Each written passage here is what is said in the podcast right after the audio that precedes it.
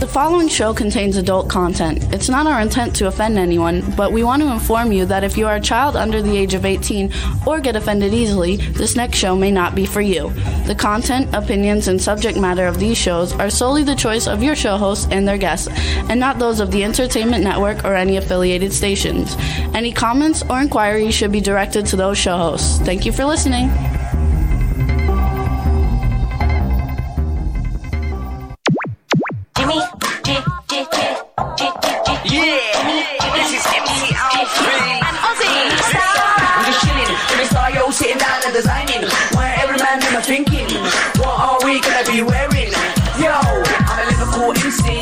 You me. Big up the girls inside the party. Let's get down to crazy Jimmy. Big up myself, and known as Alfred, the one and only, the Turkish MC. Always love the clothes of Jimmy. Beige, I'm your one I wanna be. Jimmy Star's new celebrity. We'll take you out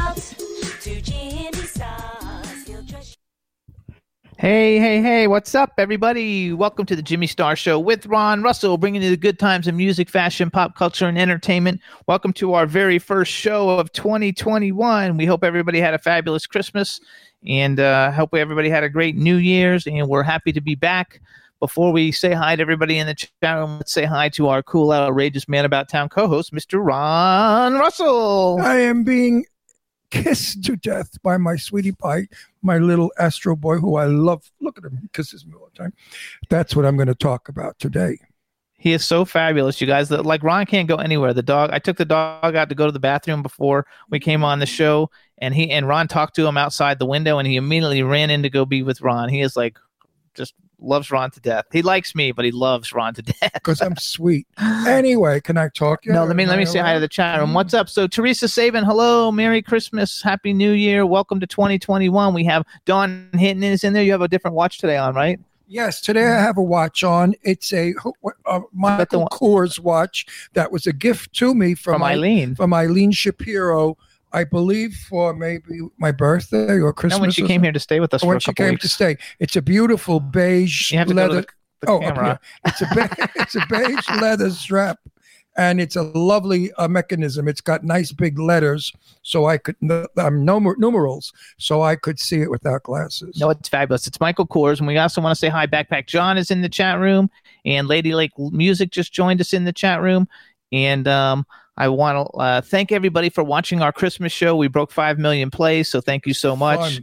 It, it was a lot of fun, even though we had technical difficulties. We did have a very good time, and we want to make sure we're also wishing uh, Rebel, who's who's running our show, and everybody at W4CY a happy New Year, and we're happy to be here for 2021. Now you can tell your story about the dog. Okay. I'm really upset about what's starting to happen here in Palm Springs or California in general. Dog napping. More dogs are being stolen every day. We don't understand why. Um, I have seen some homeless people with poodles and chihuahuas. These dogs, the rescue center will not give homeless people. Obviously, these homeless people got these dogs someplace. I hesitate and I hate to think that they stole these dogs for themselves. That's one.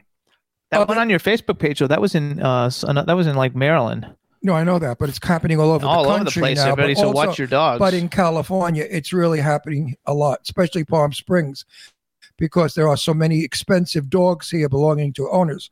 Uh, we have also thieves that come and they steal the dog and sell then it. wait. No, Jimmy, shut them out. I'm going to punch you with this mic already. It's starting in. We're not even two minutes into the show, and I'm going to beat you to death Actually, with we're my mic. three. Three minutes into the show, and already he's aggravating and annoying me. Please, out there, help me out. Send money. I need a divorce. Anyway, not really. Just kidding. Um, this is a very serious issue because there are people that steal your dog. They wait for you to post a reward, and then they send some phony baloney person with the dog, and they say, "Oh, we found it on the highway," and then you give them the money. So it's a good way to make money if you don't have a job or if you are not um, here uh, able to get a job because of your uh, background. Um, beware. Do not leave your car door. I mean, do not leave your dog in the car. Even if the windows are halfway down, that's worse. They can really steal your dog. Take your dog with you. On your garden gate, put a lock that no one can get into your garden to steal your dog if your dog is out getting some sun. When you walk your dog, walk your dog in the in the light if you can under lamps because they will come with the gun and they will hold you up and take your dog. It's really terrible. We are facing a terrible epidemic here of crime. I don't know where it's coming from or how it came into this country or who is doing it in this country. If it's Native Americans from years ago or the new immigrant, I don't know who to blame it on. I'm not blaming it on any specific group. But what I'm saying is that we have had a uh, an insurgent of horrible uh, muggings, uh, house the- thefts. It, it's just terrible the criminal element that is in this country now, and that is really uh, hurting us because you know years in my day nobody stole a dog. My dog used to walk in front of my house and sit on the steps and it was fine and i had a good dog. I mean uh, i had st bernards and i had all kinds of wonderful dogs in my life. No one ever stole my dog and if they did and i caught them i'd kill them because i think i have the right to kill a dog napper because they don't know how they break our hearts. If anybody ever stole my little baby here i would find them and i would No, no, you you can't say that. oh i can't say that but well you would go after. You wouldn't let them get away with it. I wouldn't let them get away with it. And and you know the thing we shave with, I'd use it. so anyway, we got a bunch of people. Everybody, it's he, what he's saying is true. Like we're seeing it on Facebook. There's stories every day of people that dogs getting I mean, stolen. the crime is just incredible. I mean, I remember news in Palm Springs 20 years ago. We used to laugh at it. It was a joke. You know, man tripped over sewer grating, broke his leg, and that was the big, big scoop of the day. Now the Palm Springs news is police cars breaking in dope rings, uh, of trafficking of young girls and boys. I mean, it's disgusting what's going on in this in this little town that used to be a peaceful, little, quiet, layback town that nobody but just the movie stars came to to get away from their fans and the public. Now it's become another big city and it's got all the problems of a city. I don't know what to do. You know, living in California, I'm a little afraid of what's going to be because people are getting crazy. Like in New York, they beat up that guy in his car, the kids on the bike, they jumped off and smashed the windows. I mean, it's horrible how people are just doing terrible things and the police are not doing anything about it. So we really, I mean, I would think, I'm thinking of moving back to Long Island and eh, where the grapes are, where they grow the vineyards, where there's nobody, and just live a nice, quiet life without worrying about my dogs being stolen, my daughters being raped, or or Jimmy being mugged, or our BMW or my Audi being smashed by vicious people who are envious and crazy, or just plain destructive, crazy people. Anyway, enough of my rant for the day. Yes, So we have- my dog is agreeing. He's growling. a bunch of sees people walking by outside. We have a bunch of people joining us. So I, we said hi. Teresa Sabin is in Florida. Angela Joseph is in Colorado. She just joined us. Baby, k- take care of those kids, honey. Don't let them out of your sight. They're stealing kids too. Uh, young people trafficking is very big in the United States. In fact, Jimmy has a script of a movie that may be Two. made to dealing with this problem. Uh, I know that what's his name? What's his name? Who I like? The one from Chicago, the, the director, producer. Oh my God, why did I lose his name? He did the one about traffic. Remember, they put the girl in the cage, put his wife in the cage. Oh, Harley. Harley. Oh. He's not from Chicago. No, wherever He's from Harley- Detroit. well, it's the same thing. Uh, Harley did a wonderful film about it, and he and his wife starred it, and it was about trafficking, and it brought to light what is going on because not too many people know about trafficking. It seems a little outrageous and impossible to think that they steal a 12 year old girl and force her with drugs to have sex with people all over the world. I mean, this is barbaric and insane and has to be stopped. Uh, also, dog thievery has to be stopped. All kinds of Angela thievery. Joseph says she has her kids on lockdown, which I, I mean, happy New Year, Angela. And Yeah. Dave Hughes from the UK has just joined us. And um, somebody else, oh, B. Claudia was there, but she says she's coming back. She's at a seminar and she's coming back in a little bit. Um, and, and Angie, baby, if you have a part for me somewhere, oh, and gonna- Goddess. I'm going to be ready to go to work soon because I'm getting my shot as soon as possible, and then I'll be able to work again in film. Just me, Goddess is there. Happy New Year, Goddess. I'm mad at Goddess. oh, okay. I'm mad at her because she she doesn't tell me what's going on. I don't know. I worry about her. She's not on. She disappears for months at a She's time. been back though lately a yeah, lot. not really. She really hasn't told me that she's mm. okay. Goddess, hit him up on Facebook No, and I let him know you're okay. No, I just hope you're healthy and you're okay. That you're not suffering from some terrible disease. I she mean, said, "Love you." I love you back, but you know, I mean, Goddess was with us from my day one on this show nine years ago, and I, and, and she's really special. And I worry about her. And when she's not around and doesn't answer my uh, uh, Facebook things or whatever the hell I contact her on, I get nervous. Anyway, Angela says she has a project for you. Wait till you see. Uh, Dawn says Ron, Ron, Ron kisses. good. Teresa Saban says she's busy with kids. Oh, I don't know if she's talking about Dawn or who she's talking about. Yeah, rape is up. I mean, what's his Dawn. Oh wait, Dawn. Did you know that we had three rapes in this last month in Palm Springs? Three women were raped in Palm Springs. That's unheard of. You guys, Palm Springs is really little. I mean, this is this is a little teeny weeny community where everybody like knows everybody. Eight blocks of downtown, and that's Yeah. it. I mean, how do you rape somebody in Palm Springs? That's that's that's Especially since it's almost all gay men. yeah, exactly.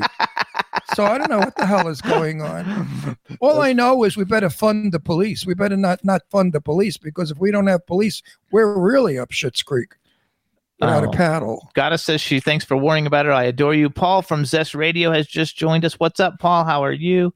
Um, actually, the chat room is is filling up quickly. It's good for our first show back, so we're gonna Well, have a lot of we, fun. We, ha- we have this gal on. You know, I interviewed the other girl from the Brady Bunch. I forgot her name. She's from the Brady Bunch Variety Yeah, Hour. Was- Geri Reischl. I love Geri. I tried to get her to come on today. Oh, you know what, Jerry White? I love you, Geri. We had a, such a ball after the interview at the convention. We hung out. We had the best time. She is one of the most up, lovely, funny, talkative, chatty, silly, wonderful people.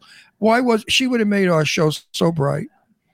Call her up. Tell her to come on now. Um, no, I, I couldn't get her, but our, our guest is here, so we're gonna let her. in. I Why, don't know, what, why couldn't you reach Geri? huh? Because she didn't respond. What do you want me to do? I can't. Maybe she's. I don't have her phone. I had to get her on Facebook. Oh, forget about Um, it. she No- has. nobody watches. Looks goes every day on Facebook, but stupid me. Um, so anyway, we have to. Uh, we're gonna bring on our first guest because she's coming on and she's she's got a, on for a half an hour, so we're gonna like have okay, some fun right and, now. and the writer who wrote the movie she was in is my dearest friend in the world, Stan Zimmerman. So I'm so happy to, to be with Stan. Go ahead, Rebel. Let's let her in. Let's go in. Let me in. We you. We whoop. We you. Hi. Hello. How are you? Another beautiful. I'm good. How are you? another beau- another beau- another another beautiful blonde. I love it. So hello. Say something. Let's make sure we can hear you. Hello, testing, test, test, testes, testes. There we go. Hello. Testes Testes works. Yes, testing works. All right, everybody. Now we want to welcome to the Jimmy Star Show with Ron Russell, the incredibly fabulous, talented, and gorgeous Jennifer Elise Cox. Hello, and welcome to the show. Thank you so much. Thank you for having me. How are you guys? We're great. Let me introduce. This is my cool, outrageous man about town co-host, who's also my husband, Ron Sareg, Ron Russell. Oh, that- Oh shit! now they're all going to find out who I am. Oh my God! My Hi. veil has. Hi, my veil has been removed. And we have a chat room filled with people. So say hi to everybody in the chat room. Hi, everybody in the chat room. What's going on? We have like uh, Canada, Georgia, uh, Canada, the United States, Germany, Australia. I don't know, all kinds of places like represented in there. So You're it'll be a very lot of you have- fun. international, like George Glass, my imaginary. Yes. you, you you have never you have not changed hardly any. I would have recognized you. immediately. You still have that young girl look, that that little teenager girl, even less than teen. How old were you when you did the you. Brady? Thank you. How it's old good were you? lighting. Good lighting here. No, but how old were you when you did the Brady's? The Brady I, Bunch when I did the The first movies. movie, I was um 23, but I was playing. Oh, 15. that old. I was playing 15. I know you look 15. Now you look about 18.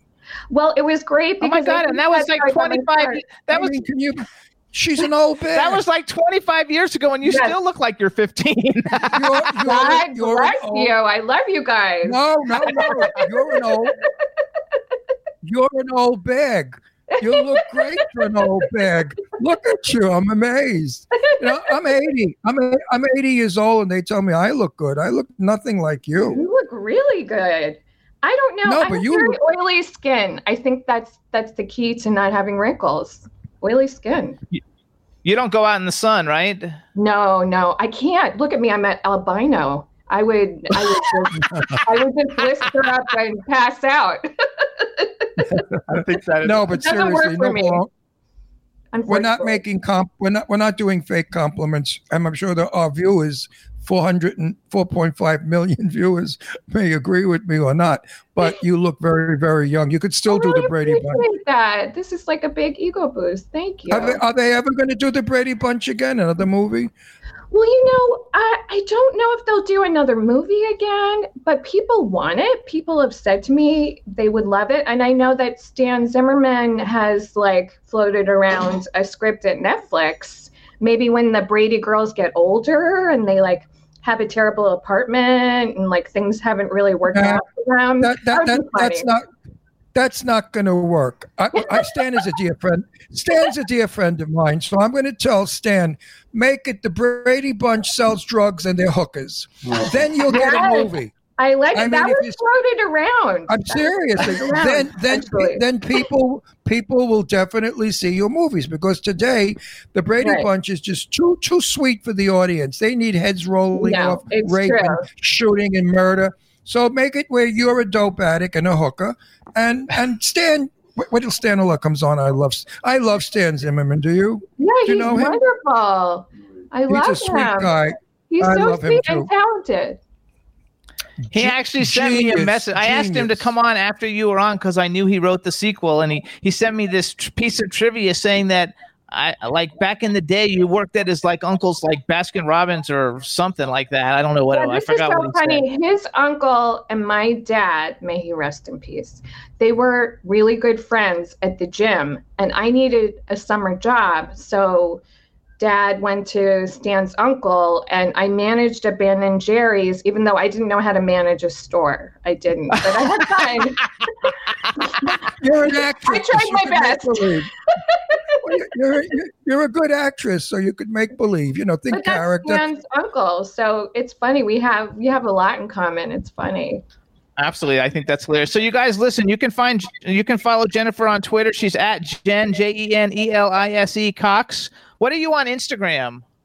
Uh, I think it's the same. And I wanted to tell you guys I'm in an upcoming episode of Mr. Mayor on NBC. Please watch oh, that. uh, Oh, that that stuff comes out on that. that that's- when when is it airing? I'm not sure when it's airing because we had a thing where my episode didn't get finished because it was shut down because people had COVID. It's just, you know, it's been crazy. But I think they're going to come back. It'll probably be on in like February, March. That's the new show that Ted Danson. It comes out on Thursday, right? Mhm. Yes, It looks hilarious. The commercial looks hilarious. he's so, So nice. we'll be, I mean, you want to talk about a mensch. Ted Danson is a mensch. He's so sweet. He was just, he was wonderful. And Holly Hunter is in it, and I've always admired her work. And it's Right. very funny. It, it's from Tina Fey, was the producer. Oh, I love I, it. I have I have I have friends that are really good friends with uh, him, and they all said he's a regular Joe. He He is. is. He's a regular guy. Yeah. He's just the sweetest Actually- guy. And his and his wife is very sweet also. Oh, so hang on too. beautiful. So every, you guys, Jennifer. First of all, she's in both Brady Bunch movies. She's in the Brady Bunch movie and a very Brady sequel. She plays Jan, Yes. obviously, like you still look like her. And and so, can you tell us your famous line? Marsha, Marsha, Marsha. You just like my How they got away with that back then, I'll never know. Because you know, I was reading this thing because we're also friends with Geri Reischl, and Geri I Reischl was her. Jan Brady. I uh, love Geri Brady Reischl. I did a Is Brady she not the autograph show with Geri Reischl, and she was so much fun. She was the life of the party. I tried to get her to come on right after you, I but love I couldn't her. get her. I Well, interviewed next her. time. Next time. Yeah, we'll do it next time. But but I hang on. I, I interviewed her, and after the interview, we had the most fun. She is so up, fun, laughing. I love her. I'm so sorry she's not coming on today. Would have been wonderful. But so love hold on so let's she go doesn't take herself seriously. She's really nice. Right. So I Okay. saw though that like on her Facebook page, uh, that like the other day was like Jan Brady Day or something for all the like because there's been January three Jan 1st. Brady's. Because January 1st, you know why? Because Jan's number one, January 1st. Jan, Not Marsha. right? Not Marcia. It's Oh Jan 1. Did, did, did, didn't one of them pass away? One of the people in the Brady Bunch passed away. Barry, I'm not Barry Williams. Oh my God. Um, the father did. it that- The father The did. father. Oh yes. So in the Brady Bunch movies, though, you guys, the father is played by Gary Cole and the mother is played by Shelley Long, and then you have Christine Taylor as Marcia, and that's Ben Affleck. I mean Ben uh, Stiller's wife, They right? Isn't split, she? You guys. Oh, okay. She's not the wife anymore, but she used They to were. be. That's Hollywood. Hello. now it's Hollywood. Um, so it was very fun and very cool. And so then, uh, so then I started researching you because I knew you were coming on the show, and so so now I want to do like a little kudos to you because like like you're going to be on Mr. Mayor. You've been on a ton of huge shows. Um, and I had like no idea, and so I always like to do bragging for you, so that way, like if you do it, it sounds arrogant, but if I do like it, it's an just a cool hole. So so here's some of the, here's some of the, the awesome shows that that Jennifer has been on, you guys, and they're all like huge. Um, besides Mr. Mayor, that's coming up. Uh, she was on the George Wendt show, Murphy Brown, Clueless, Moesha. I love Clueless. Sex in the City, Will and Grace, The Wiggles. The Wiggles. I mean, that is like such a phenomenon. I can't even like believe it. Reno 911, Six Feet Under, The Comeback, The New Adventures of Old Christine, Mind of Mencia, Nip Tuck. CSI New York, Pushing Daisies, Numbers, Eastwick, In Plain Sight, Two Broke Girls, It's Always Sunny in Philadelphia. There's a bunch of other ones, but like uh, these are the ones I like. You're a working actor. What was it like working with Sarah Jessica Parker? I've heard uh, tales about her. amazing. What I have to tell you is like, I was actually kind of a New York kid growing up, kind of child actress. So I had known her from a previous life. So when I went to do Sex in the City, you know, I said, I, I don't expect you to remember me, but we were at this Annie party and you were so nice to me. And she's just the nicest person in the world. And she was like, Yeah, I remember. Even if she didn't remember, she's such a good actress. I She thought she she did remember. She's so You know, I nice. do She's very nice. I do that a lot. If people recognize me from 100 years ago, Yeah. they say, "Do you remember, you remember me?" I say, Yeah. "Vaguely." Give me a little That's hard. information. I, it's coming in, but I have no idea who they are. I just always say I drink a lot, so no, I don't remember you. well, that makes them feel bad, and I don't want to do that because nobody No, no, wants no, to be. no. forgotten. No, you always want You to know. remember people, and and you do. It's just sometimes like oh, It's impossible. yeah. Oh. I remember only faces- absorbs too much information. The amounts of the amounts of people that we meet in our businesses in the millions. It's impossible to remember people. I always remember faces. I can't remember names to save my life, but I always remember faces. Um, so it's kind of like funny. So then, so then you have a couple. You have a couple movies, and I have. So I'm a horror movie fan. How do you say horror? Oh, I love horror. Horror. Horror, horror. Okay, I'm just seeing how she says it. So No, Jimmy sometimes says horror. No, she's in the Stephen King movie. Sometimes they come back again, Right, which is actually a really good. It's a really good movie though. Like I love horror movies, and and Ron's in a bunch of horror movies. Um, and so I actually love them. But she was in Bewitched, storytelling, which storytelling is, I think, one of the most underrated like movies ever. Like storytelling was such a great freaking like movie, even though it was I kind of agree, controversial. it kind of w- disappeared. I don't know why. Yeah, I know. It, uh, yeah. Ed TV can't hardly wait. Pledge this, which I was uh, I was an extra in Pledge this. Did you meet Paris? Did you meet Paris? Um, no, I, I I've met her a bunch of times Yeah. because um, I, I used to live in South Florida, so like any movie that was there, I was always like an extra in them. And I uh, I was a clothing designer, and I had a I had a cool clothing line, and so I was Elton John's guest, and she was there at the VIP thing with uh, so I got to meet her in the Oh. VIP with Tara Reid, so it was kind of fun. And then you have uh, and then you're also a writer for a bunch of things, and you have a cool thing called Space Station seventy six, which I don't know if it came out yet, but you got an A list cast of people, Oh, so yeah. congratulations on that. I yeah, that play was my first and- kind of film that I participated writing in. It was it was a bunch of us writers. It was based on a stage play we had done. So you know, I'm But a listen to whore. the I will go wherever they will hire me. You know, But look at look at the, the cast in this: Patrick Wilson, Jerry O'Connell, Liv Tyler, Matt Bomer, Matthew Morrison. There's a whole bunch more, but like those are all like everybody knows who Liv, they are. Liv Tyler used to Liv Tyler used to be my daughter Deirdre's good friend. They went to school together as kids when we lived so in. Manhattan. And she's as beautiful now as she was as a child. You had to see her when she was like like about maybe what, what, 14, 15. Beautiful, Beautiful. girl. And she, she Yeah. looks the same. Listen, she's a I'm great dying to play in I like her acting too.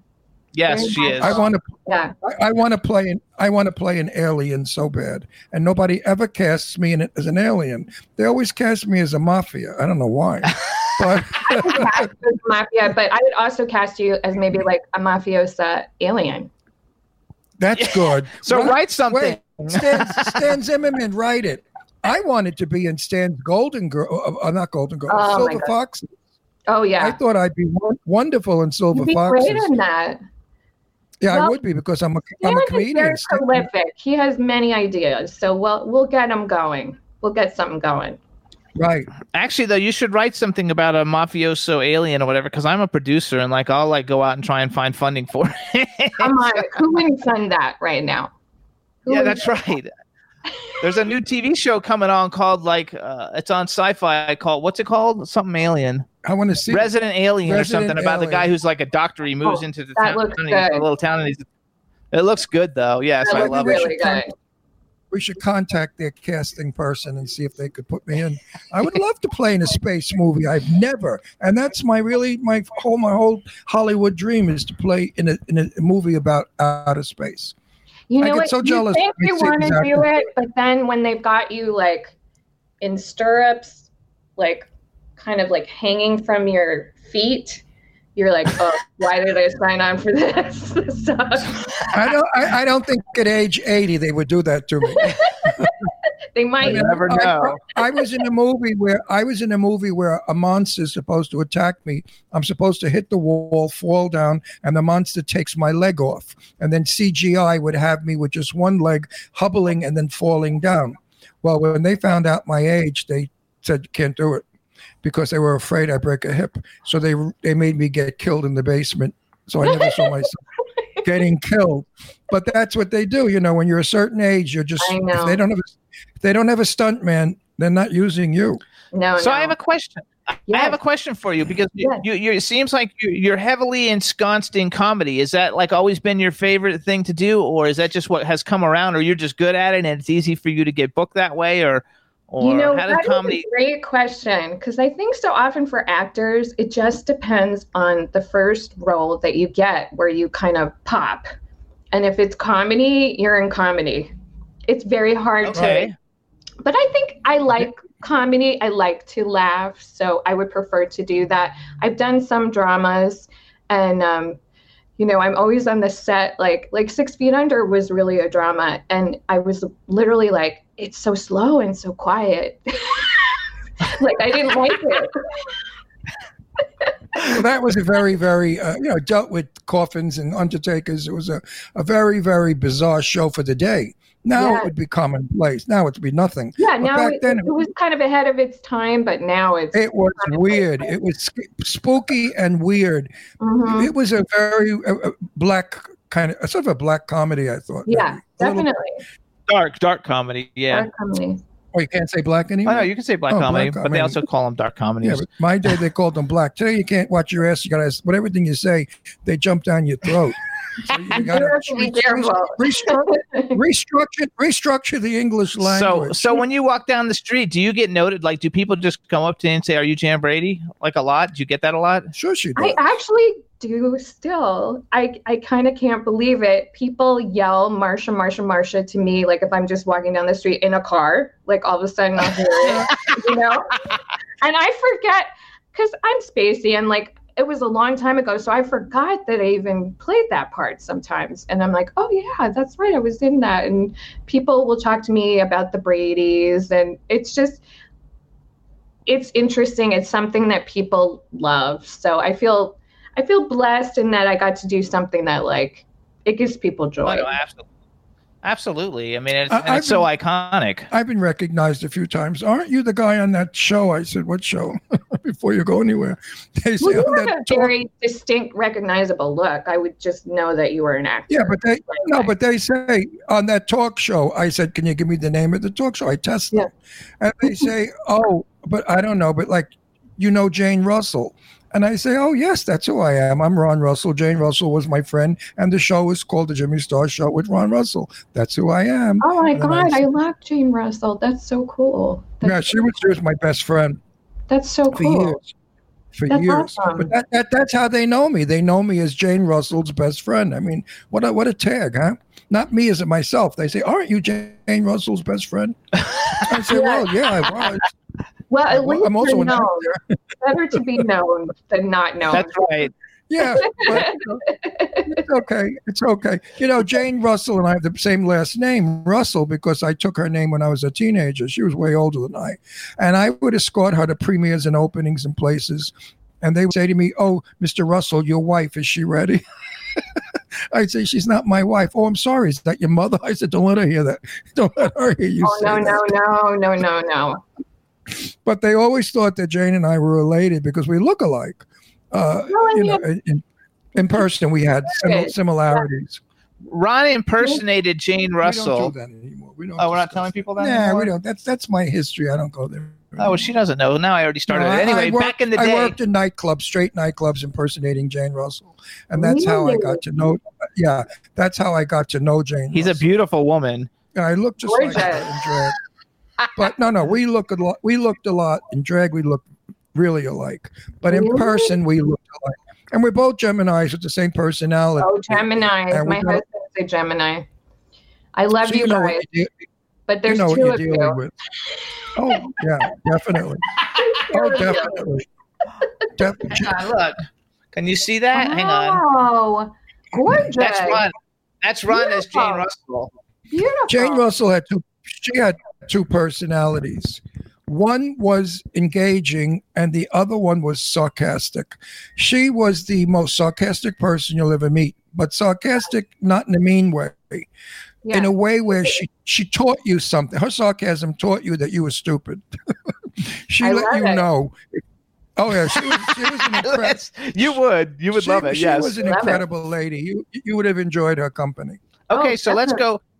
Definitely. Let's go m- movies a little bit. Okay, so Okay. you've already done all these like great things. If you could have been in any movie it's ever been made, like what movie would you have liked to been in? And then you've already worked with a ton of huge people. But, but wh- who's a bucket list male and female actor that you would like to work with?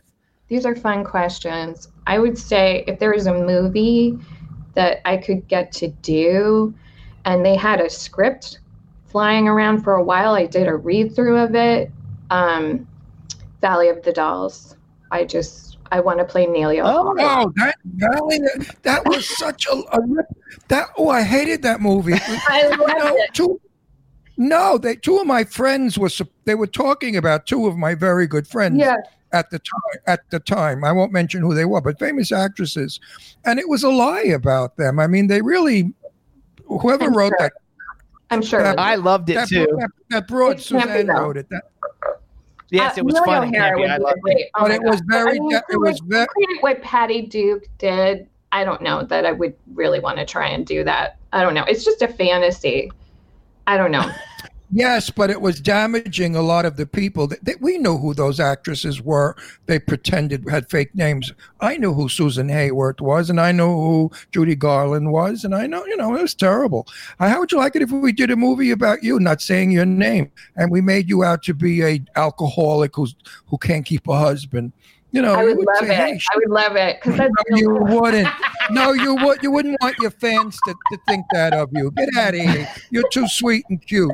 You'd never want your fans. We to actually went there. we went we live in Palm Springs. We live in Palm Springs, California, and, and at the theater here, when we first moved here three years ago, they did a screening of Valley of the Dolls, and when you went in, they gave you like little packages with pills, and every time they did something, you had to throw the pills up in the air, and I mean, it was a fun, kind it was a real campy, interactive. yeah, it was a fun camp campy like thing, so it was a lot of fun. So wait, so who's a male and female actor that you would think would be fun to work with?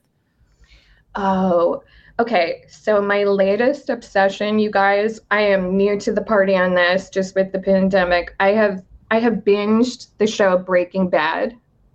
Love Great that. show, Oh my god, it's such Breaking, a good Breaking Bad. Breaking Bad. Yes, Oh my god. And I just I just want to do something with Aaron Paul. I just think he's like he's like maybe one of the best actors I've ever seen. And he's so he cute. is a Yeah. He is a very, very good actor. Okay, he's a good one. Okay, and give us a female. What female actor who, who would you like? So now you would have to probably do something dramatic She with say- Aaron Paul. Did she say Aaron Paul? Not that Aaron Paul, a different Oh, one. not the Aaron Paul I know. I mean, he was a disaster. He couldn't even say. him no um i would say uh for female uh this is a weird one too but um i just watched the flight attendant with kaley cuoco and i didn't Oh. realize she was such a great actress i always thought she was beautiful but she's amazing i would like to be in something where i played her older sister I Oh my god, that would be great. You would I be good at it. that. And so now, now, did you like that? Because I see that's on HBO Max, but I haven't watched it. You guys, you guys, it's great because it's total fantasy. It's uh, Rosie Perez is in it, who I love. I love, love her, love her, love her. She's amazing in this. She gets to really shine. She's such a great actress, and you guys. would love her. Rosie is, Rosie is fab. I, I would like that. You know, we all have a little bit of who we'd like to meet in the business. Yeah. I would Yeah. love to meet Rosie. Sit down and Me have too. a drink or lunch with her. Me too. She is absolutely captivating. When she She works. I, I don't agree. see anything but her. I, I don't see I anything but her. her. She's wonderful. I love her. Mhm. Brilliant, brilliant. A little Puerto Rican from New York. She did well. And she's done well. So does your Very well. Love her. Love does, Rosie. does your um does your husband is he in entertainment also?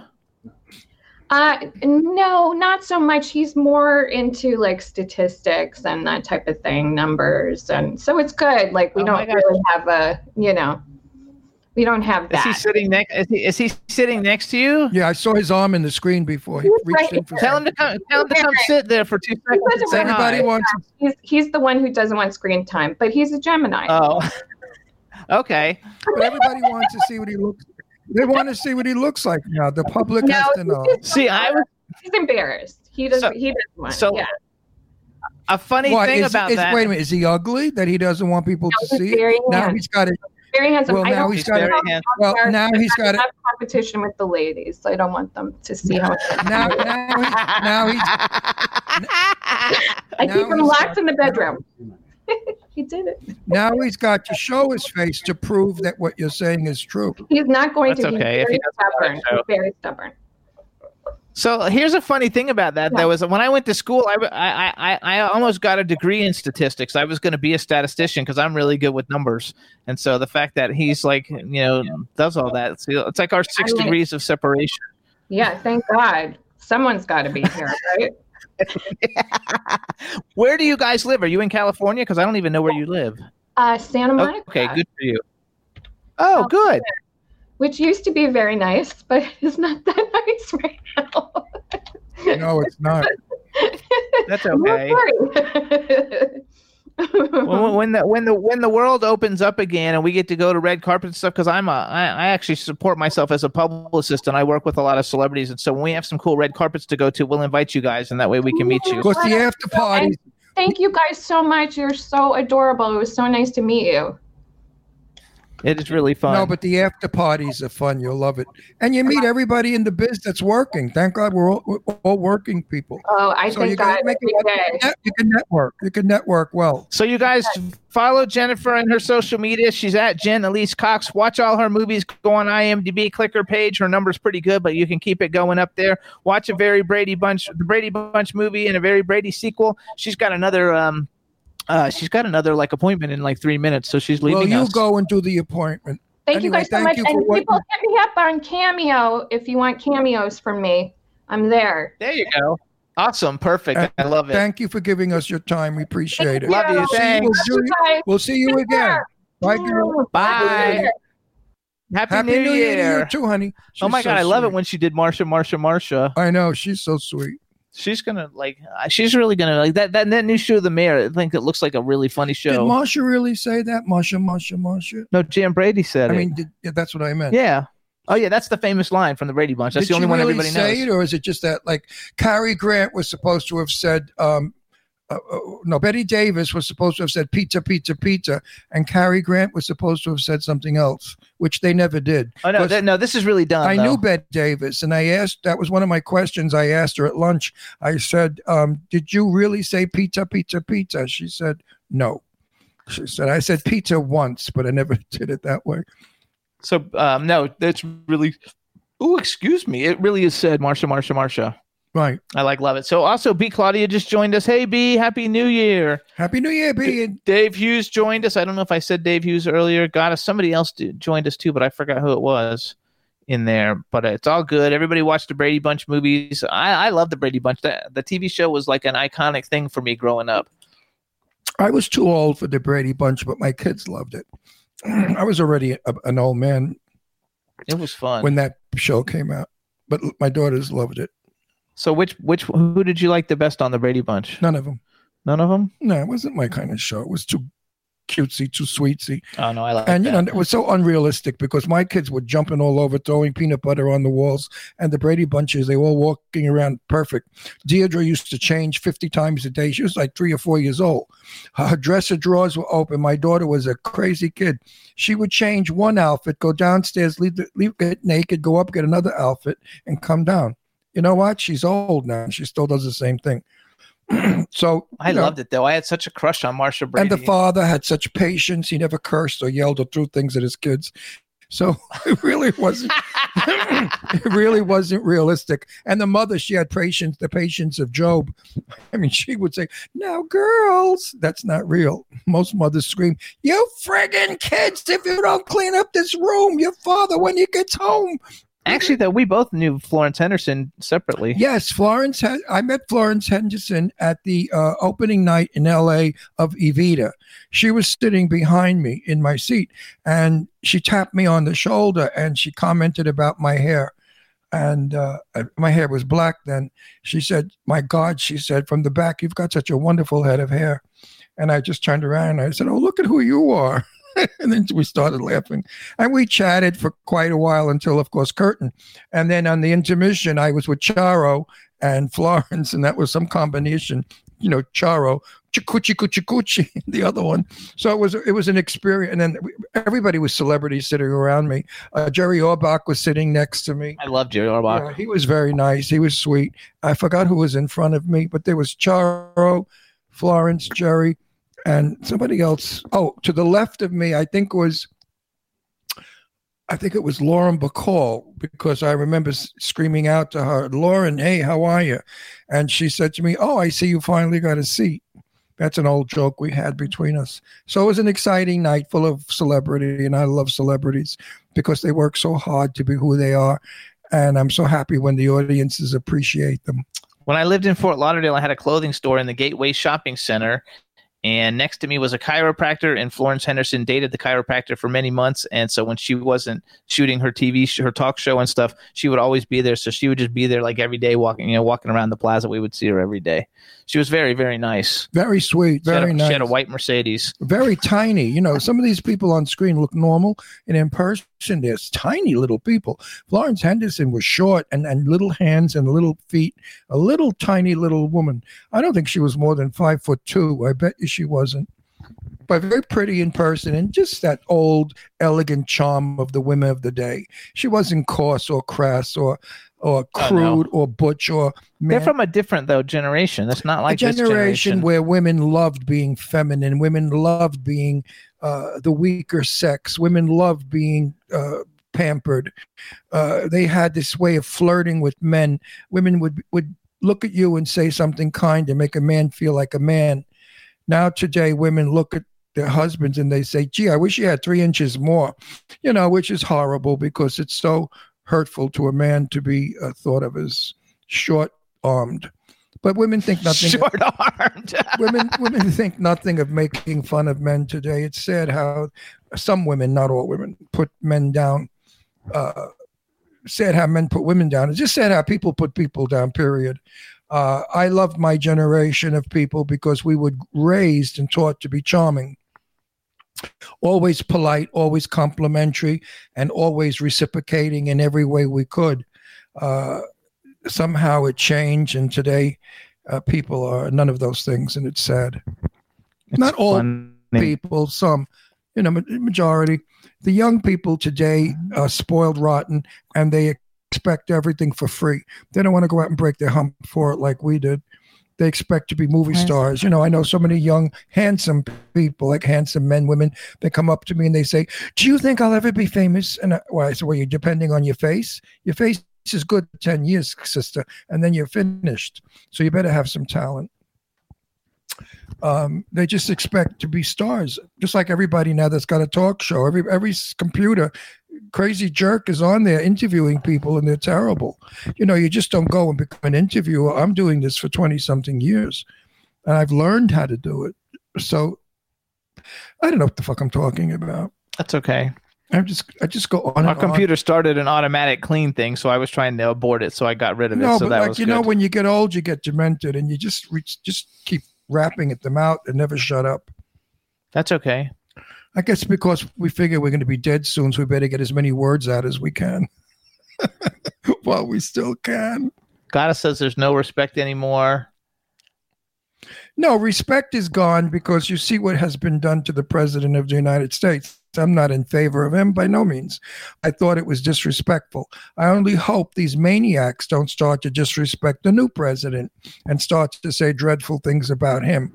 I've heard already that he's had brain surgery because he had a stroke. I've heard all these horrible things they're saying about him. Uh, Biden's not even in office yet, and they're saying dreadful things about him. And the other lady, the vice president, they're calling her all kinds of hideous names. So stop this, people. If you don't like who's in office, express that, but don't be crude and say dreadful things about them and make up stories that aren't true. Dawn says she educated a young man named Christian in the customer service department today on how to be respectful and kind.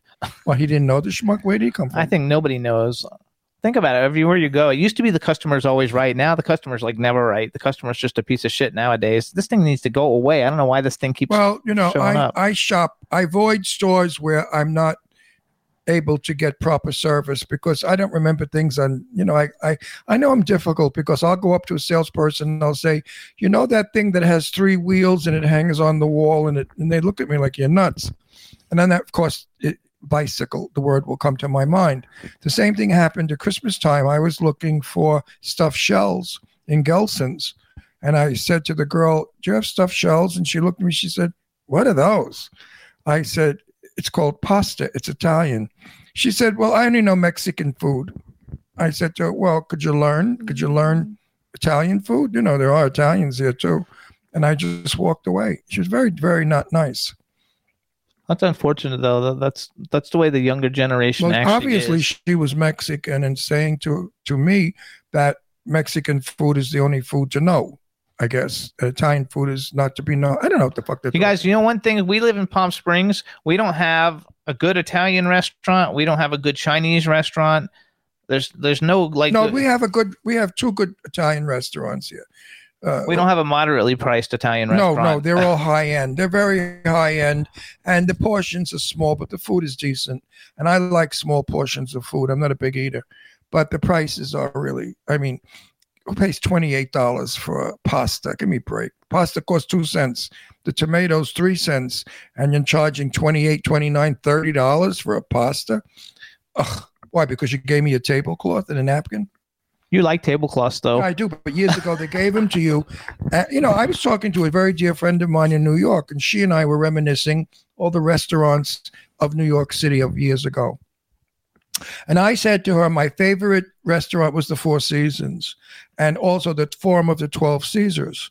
And we used to go to dinner there, and dinner for two would be about thirty dollars, thirty-five dollars with a tip. And we had a, a three course meal. How come they can't do that today when they charge you a hundred bucks a person? You don't get a three course meal. and you don't get a and you don't get a you don't And get a tablecloth. you don't get a tablecloth or a cloth napkin. I'm surprised they don't give you a plastic cup to drink your wine out of. But anyway, um, we were watching a movie the other night and it was um the sequel to Terms of Endearment. I forgot the name of it. Something about the star. with my buddy Shirley MacLaine. some, the something the something star the uh, I forgot what it was called and so in it she's like going to see her therapist and he brings her a glass and a cup in a paper cup plastic cup or something, and she's like, "You don't have a real glass," and Ron's cracking up, and I'm cracking up because that's what Ron would say that exact same thing. Well, because that's what we read. I met Shirley MacLaine at her Malibu house in the colony, Malibu colony. Let me tell you, that woman is just, when she smiles, you smile. She is just one of the most intelligent, interesting, lovely actresses. Shirley MacLaine is certainly somebody I, I will remember forever. She's lovely. we got a TV for Christmas, you guys, and it, comes with this all this free stuff, and so it ha- comes with this thing called I think it's called Samsung Plus, and in it there's like hundreds of free movies that you can watch. So we've been watching old movies, old movies like that one. I think it was called the something Star, the Northern Star, or something. I forgot. But then we watched. What did we watch last night? Oh, last night we watched the original Jumanji, which I had never seen it. I've only seen the I remakes. saw, I saw it in the theaters. It was really cute. Um, and you know, too, we live in California, and if you don't live in California, like when you go to a fast food restaurant, they don't even give you plastic straws anymore. They're paper. We don't have plastic straws here anymore. They're paper straws, which I think is ridiculous because I can't stand drinking out Well, of a paper you know, straw. New York, the 21 has is cl- probably closed by now. I know a lot of multimillionaires were going to fund them because they wanted to keep 21 open. Uh, 21 was probably the last of the very chic, important places to be seen if you're in our business. Um, the bar was wonderful. You never know who you would meet. You could be sitting at the bar, and next to you could be uh, a Broadway producer or a very big movie producer it's gone or it's going. The food was excellent. The prices were, you know, pricey, but the service, the room, and where you were was worth it because you were, you know, lunching or dining at 21. I only, I dined there a few times, but I lunched there quite a lot. And I met so many celebrities, so many important people, directors, set designers, musicians. It was a wonderful uh, place to network. That's gone restaurants in New York that used to be fabulous were um, the Golden Door, which was the best Chinese restaurant on Third Avenue. Excellent, beautiful. When you walked in, you thought you were in China. The the sets, the way they decorated the room, the service, the lighting, it was enchanting. Four Seasons was a beautiful restaurant with very nice food, excellent service. Forum of the Twelve Caesars was Italian uh, food, very good food. Um, the one that I used to eat at a lot was for Italian food, and I forgot it. Oh my God, the name. How could I forget the name? Anyway, if it comes to me, I'll tell you, but they're gone also. You guys, before I met Ron, because he and his two daughters, they don't eat junky food. No. So like Ron had eaten at Taco Bell and he had eaten at in California. What's the place we like? In and Out. Um, and other than that, like he hadn't been to McDonald's or or Wendy's or any of the fast food restaurants. White Castle he had been to too as a kid.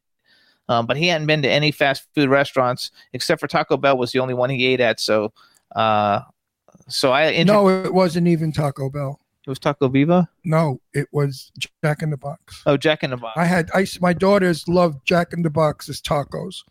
So as children, after we'd swim in the pool and stuff, I take them out for a treat. This is when we lived on Long Island in the summer, and we go to Jack in the Box and they'd get tacos. I like. I don't really like Jack in the Box. That's probably one of my least favorite places.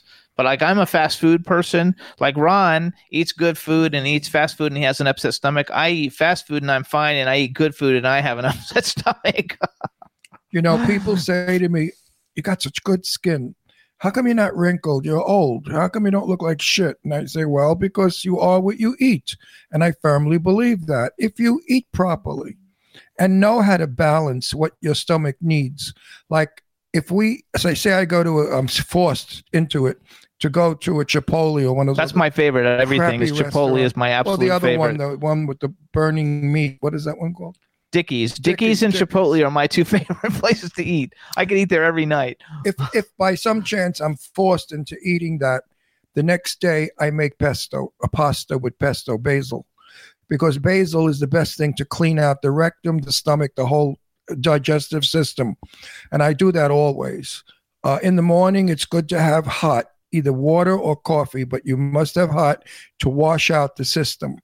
Um, there's so many tricks to keeping your body tuned.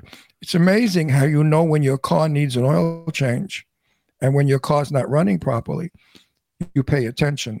But most people, when their bodies are sending them signals, they don't pay attention.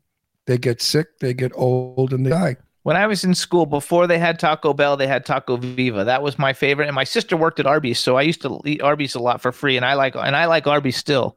We go to Arby's once in a while. I, I go to Arby's Yeah, once in a while. the He doesn't. The, meat is processed. The meat is full of preservatives. The meat is not. I mean, come on.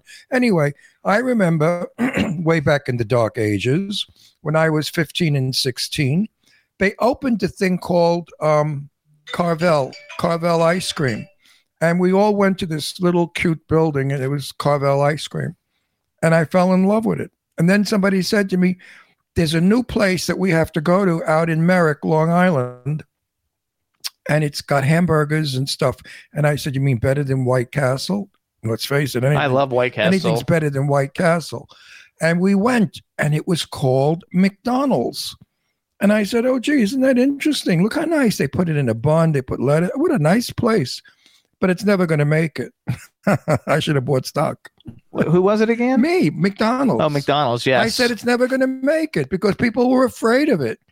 Dave, you Hugh- Dave Hughes says he's lazy and that he goes out to eat all the time, and then he said he eats a lot of fast food and he always has an upset stomach.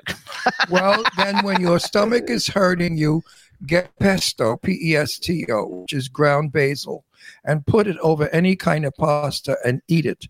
That basil does something. The, the mint, the, the menthol or the mint in the mint in the pesto soothes the stomach. Or drink chamomile tea.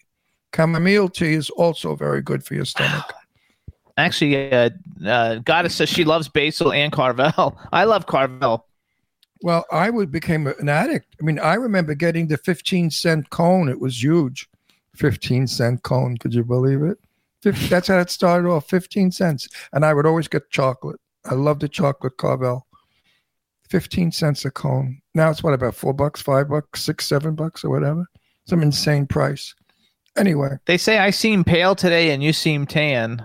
Well, I've been driving baby. You know, for the last two days, I've been out scouting um, all sorts of things that we did. You know, I picked out all the tile for our kitchen because we ripped up the wood. Now we're putting down gigantic, big, pure white porcelain tiles. And I've been uh, running all over town. And I had the top down, and it's been beautiful here. It's been 75 and bright sunshine. So I got a little bit of a, of a sun color. Backpack John says he loves White Castle. That it's that- that's great, sort of, as long as you're close to home when you eat it. Well, I must say something about White Castle. That's hilarious. Jimmy mm. took me to White Castle a couple of years ago, and when I That's bit, the first time I'd ever been there. well, when I bit into it, I thought I was biting cardboard, the meat. Years and years ago, back in 1958, 1957, 1958, next to the, the club I hung out, it was a dance club called Gil Days. It was on Queens Boulevard in Forest, in, in Rego Park, no, in, in Rego Park, I think, uh, Queens, New York. Next door was a Carvel. So at three o'clock in the morning, we'd leave the club and we go next door, and I would order an orange drink and 10 uh, little tiny uh, White Castles, 50 cents, by the way, for all of it. The meat was real meat. The quality was better, and it had a pickle in it with ketchup. Today, I don't know what the hell they're putting in there. They call it meat. I call it cardboard, processed cardboard. So it was better back then. Or maybe I was just stupid. I didn't know any better. I don't know. I don't know. I love White Castle though. Like I think it's awesome. I don't like the ones that you buy in the grocery store that are frozen. They're not good. But if you actually get to go to a White Castle, which I've only been to, I think twice we've been to White Castle. Well, you know what they used to call White Castle in New York, all the kids? Gorilla farts. Oh, because it makes you go. No, gorilla farts because I don't know why, but that was what it was gorilla farts. Imagine how crazy we were. But I used to enjoy those days. You know, it would be summertime. We'd all have convertibles and we'd go to White Castle. Then we'd go with our girlfriends down to Astoria Park and we'd make out along the river. And it was just fun times. And then, you know, we, we weren't, well, a couple of the girls put out, but most of the girls didn't. And it was nice just kissing girls and wanting but not getting. It was fun.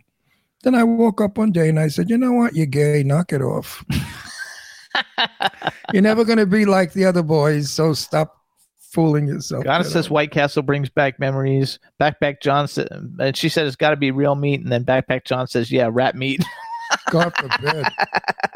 no, no. I mean, it, it, it's so easy to eat nicely and correctly. It's so much better. The food feels good in you. You eat. You taste it better. Fast food. mm, you know, my very good friend when I was growing up was my friend Arlene, and she started to say, "Do not eat sugar. Uh, sugar is so bad for you." And when she had two children, her son, who's a doctor, by the way, here in California, he has never tasted sugar in his life, nor has his sister. And sh my friend Arlene is like 100 and she's happy and healthy. So sugar does damage, causes diabetes and a lot of different things. But I never gave sugar up because I can't. I love chocolate and I love cake and I love candy. I love soda. I don't like soda. It makes your belly big. The intestines swell up from the gas. no, it, it bloats you. Very, Oh. very bloating. Also, I, we didn't forgot to mention artist Miss Kim in the chat room. Hey ho, what's up? Happy New Year. Our chat room is going by really fast. Everybody's commenting on all the food stuff. Well, you know, everybody has their own opinion, and the younger people today they they were raised on fast food. We were not. you know, back in my day when I was a kid, it was just after the Second World War. There was lucky there was food. Period. The United States had sent all of their food to the soldiers, the sailors, the Marines, everybody. So we didn't have food. We had victory gardens in the summer where we planted cucumber, squash, tomatoes, figs, all that to be able to eat more. Uh, it was a terrible time in the United States during the Second World War and five years after. The 1950s, it started to get good because everybody had jobs, money was plentiful. There were two cars to a home. People were buying homes. You know, you could buy a beautiful Tudor house in a lovely section of Bayside for about six thousand dollars. Now it's about six hundred thousand or more. Six million. If you're in the chat room, you guys, what's your favorite fast food restaurant? Let's see what everybody likes. And uh, we'll do a little ad too for all the stations we're on. Our next guest will be calling in about eight minutes, I think, eight or nine minutes. Um, so it should be good. But if you're in the chat room, tell us what do you guys like? What are your favorite fast food restaurants? Mine is Chipotle and Dickey's. I could eat them like every day. I could eat one for lunch and one for dinner, and I'd be happy for the rest of my Mine life. Mine is Carvel. His is Carvel, which is dessert. Yeah, but what about for a meal? So you don't like None- any? He doesn't like of- any fast food None of restaurants. them. They're disgusting. The potatoes, disgusting food. If I had to pick the next one, I would probably go McDonald's. I used to love Kenny worst, the Rogers. worst one. I used to like Kenny Mm. Rogers roasters, but like In and out- went in- out of in and out. In and out's good. Yeah. that would probably if I if I was starving to death and somebody said you must eat fast food or die, I would eat in and out. Yeah, I like In and Out. Don likes Taco Bell. Teresa Sa- Saban says White Castle. I love White Castle. I wish we had that here. My favorite one that we don't have here anywhere near us is Long John Silver's. When I lived in Florida, I used to eat at Long John Silver's all the time. Um, and that was probably my favorite because Chipotle wasn't even around yet. Um, If you knew all the poisons that are in your body right now, the toxins from eating all that, it's not the food that's bad, it's what they put into the food. Don't forget, they manufacture it in the factory. Then they ship it to all these various places to be sold. So they have to have tons of preservative in it. They freeze it, and when they freeze it, they fast freeze it. In the fast freezing, the meat turns, it changes. The quality of the meat is not what it was when the animal was killed. So it becomes some kind of frozen crap. Now they defrost it in a microwave, which is putting more junk into it from the microwave. By the time you get it, you're eating processed nothing with no So. Backpack John says White Castle. Goddess says Wendy's, but she hasn't been in one in over 20 years, but she still loves it. And then uh, Teresa Saban says Wendy's also, but she doesn't really go to them either. And B. Claudia says we don't have these stores besides the bygones. Lucky. And Dawn had a fabulous salad from Wendy's last night. And Angela Joseph says she sticks to Red Lobster, and the boys love Wendy's. Well, I know a lot of people like Burger Queen. I like Burger King's chicken sandwich. Didn't get it right. Burger Queen. That's what the gay people. I like the chicken Burger sandwich. King. They call it Burger Queen. B. Claudia likes the Big Mac. That's McDonald's. Mm. Dave Hughes says Dixie's in the UK. I don't. We don't know what that one is because we don't have when that my one. when when my daughter Leslie was 16, I took her to Europe. We went to Italy. We ate beautifully in Italy. Okay, now we go to France, and my daughter is not eating anymore. The food is delicious in France, but she spotted on the Champs Elysees a McDonald's. Well, she drove me crazy to go there for McDonald's. She was dying for McDonald's. And it was so clever to see it in French, and I was just enjoyed all of the uh, the whole idea of McDonald's in Paris. oh, they also like Kentucky Fried Chicken, Subway. That's Don even, says that's, Subway, that's super poisonous and because uh, that oil that they fry everything in could be hundred years old. Oil changes; it becomes toxic after it's boiled to a certain point for a certain length of time. It becomes black. Goddess says I love Bonefish. I think that's Bonefish Grill she's talking about, but that's not really fast food. I think that's an actual rest. That's a, that's an expensive restaurant. I don't know anything about. Bonefish. I used to eat there when I was in Florida. That's in they have that in Florida, and then um, uh, B says now they have Five Guys in Germany. That's Five Guys is great. It's really good. They also like Kentucky Fried Chicken. So Ron always gets sick if he eats a Kentucky Fried Chicken, so we don't go there. No, it, my stomach just doesn't like it. It just is so weird. Mm-mm. Ron Uh-uh. can't really eat any of those things, but Well, you know why? I came from a house where my grandmother cooked. My mother worked. My father worked. My grandmother was a hundred thousand. I forget. My grandmother was four years old when Lincoln was shot.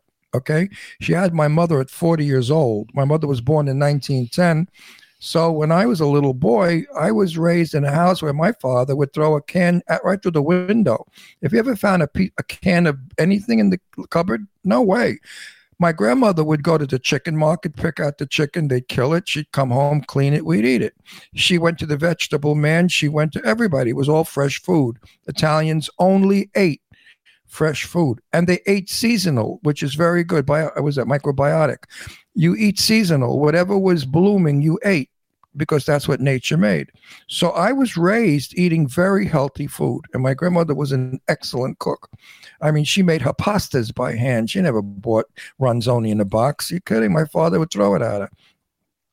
So that's how I ate. like, no, my true. family was exactly the opposite. My mom bought canned everything.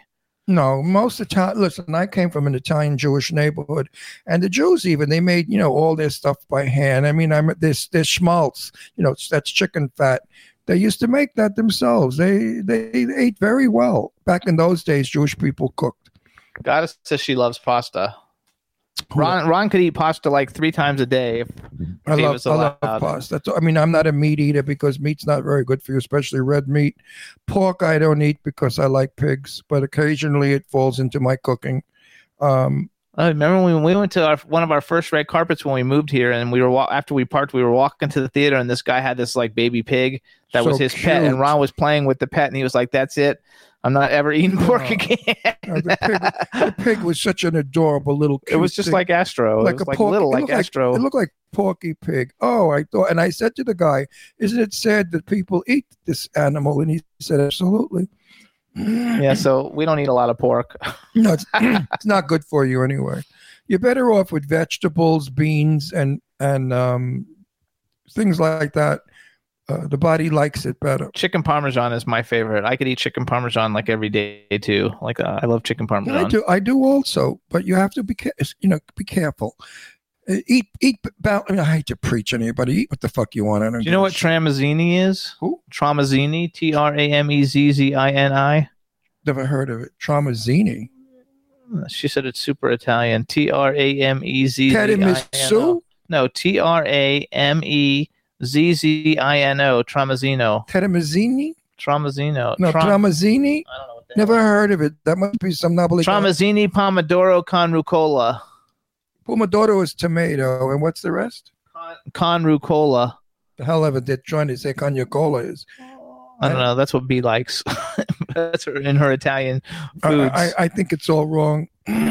So hold on, we got to do a quick commercial because we're gonna have a guest coming on. So you guys, we want to thank everybody for tuning in every week. You can listen to the Jimmy Star Show with Ron Russell live from 12 to 2 p.m. Pacific time, 3 to 5 p.m. Eastern time on W4CY Radio, our home station. We're also on KFU 4 HD Radio in LA, Jackalope Radio in St. Louis. We're on iHeartRadio, Stitcher, Audio Boom, Podomatic, SoundCloud, iTunes Spreaker, Apple TV, Podbean, Spotify, and Pandora. There's a bunch more, but those are the ones everybody knows. And on TV, you can see us on Comcast, Roku, Vimeo, and Jimmy Stars World Television. And um, that's jimmystarsworld.com. Also, in the new year, we're looking for sponsors. So if anybody out there has a product that they want 4.5 million people to know about, contact Jimmy Star. Talk to him about what you want us to promote for you. If I agree and Jimmy agree that your product is worth selling to our viewers, we will do your a commercial.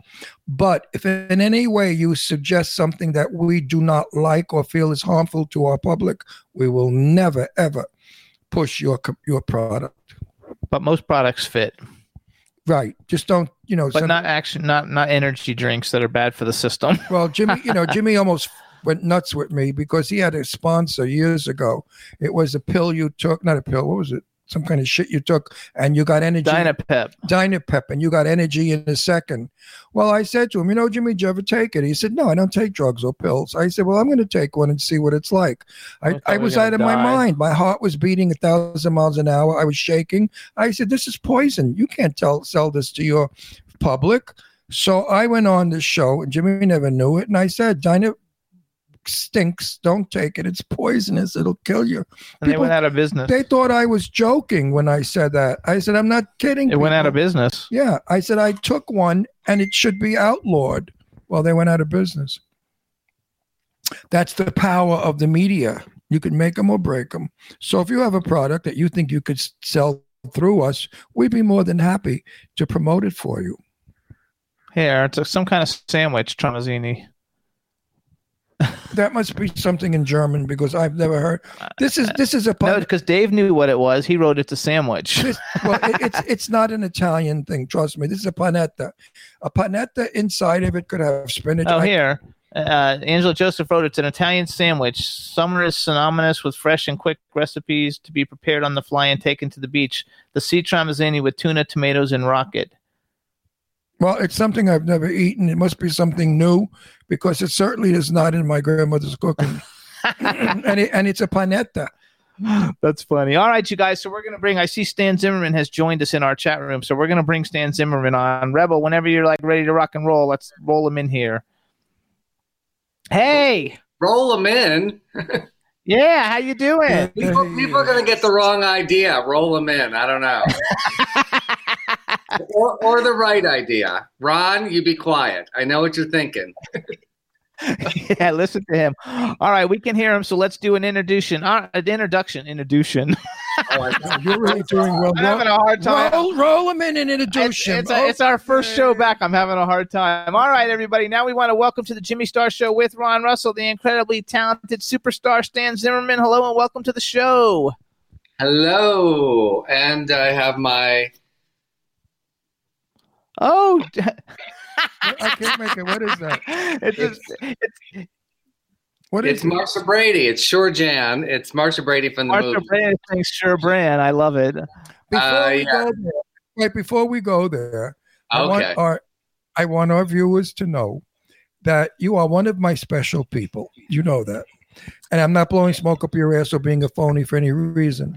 But I you wish you are would. a very- Yes. no, you are a very talented man and a very sweet man and a very gentle, kind man. What the fuck are you doing in our business? I, I'm in the wrong town.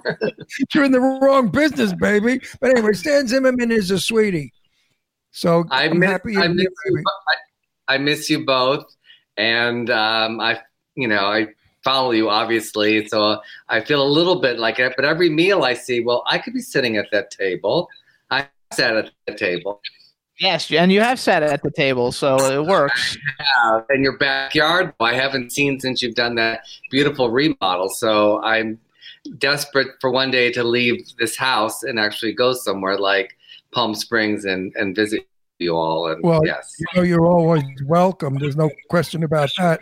Um, as soon as we're out of the, the woods, if ever, we're going to have a big uh, cocktail party, and you're invited. We're inviting all of our uh, friends in the business, so we'll have a good time. I would You know, like so- that. And I need We're bullshitting each other how great we are. I needed you to do us a favor too and say hi to B, B Claudia in Germany because she's like, oh my gosh, it's Stan Zimmerman because she's seen Oh, you on Big show. Claudia, hi. I, I've met some great people through you. You introduced me to the wonderful Judith Chapman, who uh, Oh yes, was gracious enough to be in one of the first online readings I did of my play Meet and Greet that we did for Coachella Valley Rep back. I don't know when at it the was. beginning, at the beginning of this pandemic. Yeah. Yeah, Ju- but- Judith, Judith when I is a thought at the time, I said, I'm just going to get Zoom for two months. And then, no, you need to, like, just, you know. have it forever. And you know I- what? Yes. It's not going away. Even when the things go back to normal, I think that this is still going to be a part of our lives. What's What? amazing about it is that Zoom. I've been able. Yes. So what?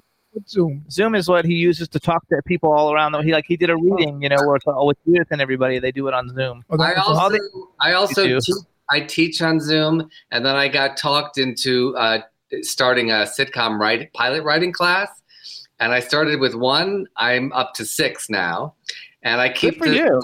size is like like eight people, so they get to feel what it's like to have like a writer's room. So everyone reads everyone's material. We start with pitching, then we do outlining, and then we do uh, act one of a, a pilot script. And now I have students from all over the United States and Australia. So what's been really cool is that we've still been able to find ways to be creative during COVID. And some people have had these sitcom ideas for over 15 years, and they've been able to work on it over the past year. And seven of them finished an entire script just last week. So I feel very, Very good. feel very proud and excited about that, that, that we've been able to. My you know. mother used to say, my mother would say, where there's a will, there's a way. And you guys certainly did it. You know, I want you to be in the movie we're going to shoot when we get funded called The Gift. I wrote it. What's my part? the part, your part is, uh, I believe your name is Jerry, and you're the salesman. You're a Jewish guy who's a salesman that goes into the houses of everybody. Remember, the, we call him Jerry the Jew. He used to come. he used to come. No, he used to come around and sell you rugs. He'd sell you curtains, and you paid him off a dollar a week. Well, that's who you play in the in the movie. Lainie Kazan, God me, I love her so much, but I mean the grief I'm going to have, I should only know from. But I love Lainie, and I'm willing to take whatever insanities we get together because Lainie is playing the lead. She's a, a Jewish woman who's a bookie. I did a talk I'm an. I did a talk. Wait, wait, wait, wait, hang on, hang on. I'm an Italian mafia who's married to her, and the story unfolds. You will love it. Is Go. it contemporary or is it uh, period piece? 19, 1945. Love it. Great. So I got to cut my hair a little bit. Yeah. so wait, what what were you about to say? You did a, and he shut, cut you off. Uh, I was a co-host with uh, Alexander Rodriguez, uh, who has a podcast called On the Rocks, and she was the guest. And um, it was right when the um, se- the uh, another sequel came out for um, my Big Fat Greek Wedding, the latest one. And she was so wonderful, and you know, I really wanted to ask her questions that most people don't ask. You know, like when because when you think of like someone that's done had that much success, like was there ever a time when you questioned yourself, when you almost gave up? And she was like, no one ever asked me things like that. You know, you always think of people's successes, but all of us have had in any if you've had a career in show business, you know it's Up and down. Yes, we know. No, Lainie, La- Lainie would never give up. Lainie, I- I know her 30, 40 years already. Lainie would never give up. When Lainie was young, she was magnificently gorgeous. A Playboy bunny with big bazooms, real ones. I mean, she was a sexy lady. And when she sang, the audience shut up. Nobody spoke. She was one, still has a wonderful voice. Lainie is one of my most favorite people in the world, but she's a little difficult at times, I must say. you know, she forgets that she has to be on your show, or she, or she doesn't return your phone call if you've called her 30, 30 times. But that's Lainie. Lainie's always been that way. And, I and I love and adore her. directing. What? We don't have a director yet. I do have a director. I was asking Marcel to do it, Marcel Walz. I am so in favor of Marcel's style of decorate of decorating of directing. Uh, Marcel makes the character become the His character. name is Marcel Walz. Marcel Walz makes the character become the character. Most directors make the character become the director's thought. But Marcel doesn't do that. Marcel's from Germany, obviously has an accent, so he's not going to make Lainie Kazan play a German. I mean, because she's Jewish, that wouldn't work so good. and it's it's and the Nazis are involved in this plot, so it, it we you know. But anyway, It's a comedy. it's a it's a black comedy. Uh, Marcel will direct everyone to be the character, not his view of the character.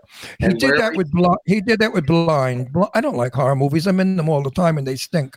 But I mean, they're fun for kids. They love it. But uh, for me, it's not quality stuff what I do. I mean, I do stupid shit.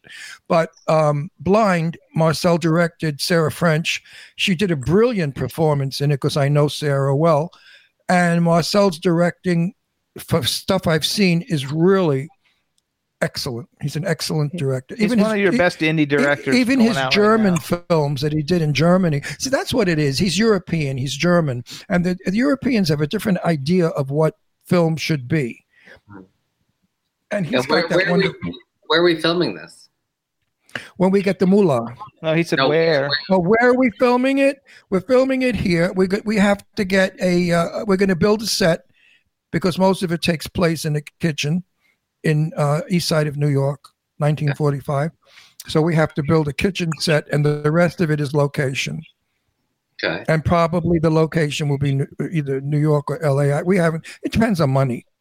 The budget we want, we could do anything. But if we have like, if they give us, give me like fifteen ninety nine, you know, to do the film, then we have to do it. We have to do it in my house with no Sitting in your salary, no, yes. no, no lighting. We'll do it on a cell phone, and it'll look like the rest of the shit that's out there. No, it's going to be nice. It's going to be good. No, it's going to be a high budget, couple of million dollar film. not high budget, but a couple million dollars.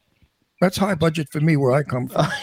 I mean, most movies I'm in are 15,000, 20,000, you know, shot in two so wait, I want to like talk to him because he's got his Marcia shirt on, and we just had on. oh, we have a lot of time for Jennifer. We have we just had Jennifer Elise Cox on, so so And how uh, was she? she was Funny, fabulous. nice, nice. And girl. she did the Marcia, she did the Marcia Marcia Martha thing. She told us that she worked for your uncle in his. Well, I I thought it was Baskin Robbins. He said Ben and she said Ben and Ben and Jerry's, Jerry's. Jerry's, yeah, it's Ben and Jerry's. Sorry, yes.